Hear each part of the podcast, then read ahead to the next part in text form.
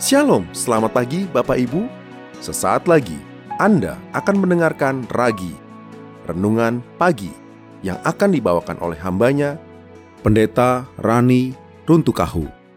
Selamat mendengarkan.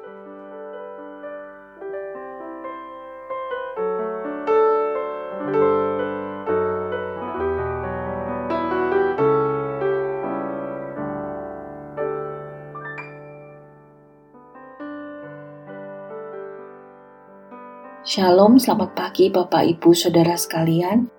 Dalam Matius 19 ayat 16 sampai 26, orang yang kaya itu bertanya, "Tuhan, apa yang harus kulakukan supaya aku beroleh hidup yang kekal?" Hidup yang kekal berarti hidup yang lebih berkualitas dari hidup keberagamaan.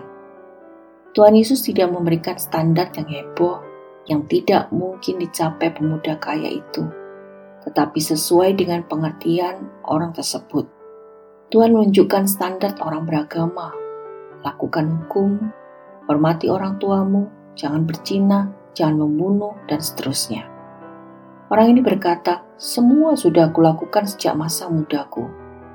Jadi, bisa dimengerti kalau ditinjau dari Taurat, ia tidak terverifikasi melakukan pelanggaran.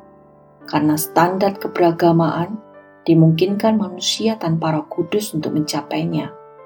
Jadi jangan kita berpikir bahwa hanya orang yang beragama yang bisa memiliki moral yang baik. Orang tidak beragama pun bisa. Seperti halnya menghormati orang tua, tidak berzina, tidak membunuh, tidak mencuri. Semua itu sangat sesuai dengan standar etika. Dan sesuai dengan Alkitab bahwa memang Tuhan menulis Tauratnya di dalam hati manusia.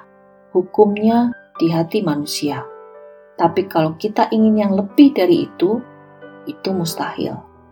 Jual segala milikmu, bagikan kepada orang miskin, datang kemari ikutlah aku. Hal ini tidak bisa dengan mudah untuk dilakukan.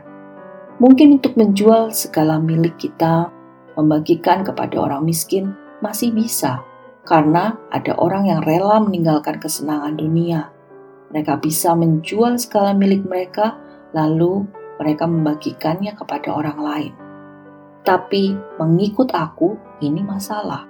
Karena mengikut aku berarti mengikuti jejakku, mengikuti jejak Tuhan Yesus.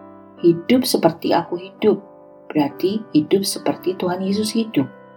Itulah sebabnya kemudian Tuhan berkata, lebih mudah seekor unta masuk ke lubang jarum daripada seorang kaya masuk ke dalam surga dan murid-muridnya menjadi gempar dan berkata satu dengan yang lain.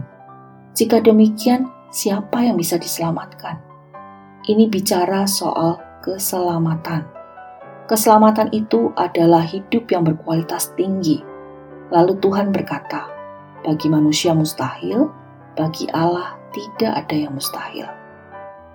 Pernyataan Tuhan Yesus tersebut berhubungan erat dengan usaha seseorang untuk mengerjakan keselamatan di mana ketika seseorang berjuang mengerjakan keselamatan tersebut dengan mengikuti jalan Tuhan Yesus. Hal itu nampak merupakan hal yang sangat berat dan seolah-olah tidak mungkin. Tapi, apa yang dianggap tidak mungkin oleh manusia bisa menjadi mungkin bagi Allah.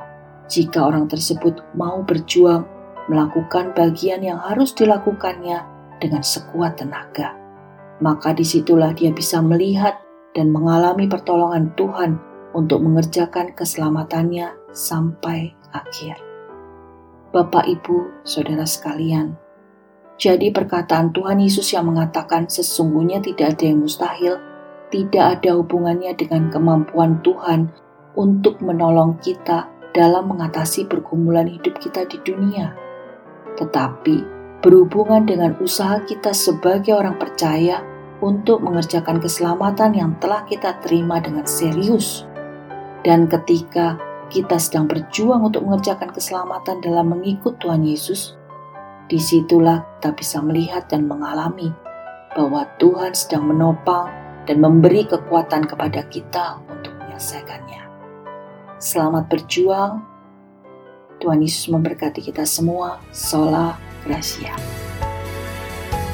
Terima kasih anda baru saja mendengarkan Ragi, Renungan Pagi, Persembahan Gereja Suara Kebenaran Injil Making Life Better Balikpapan. Tuhan Yesus memberkati.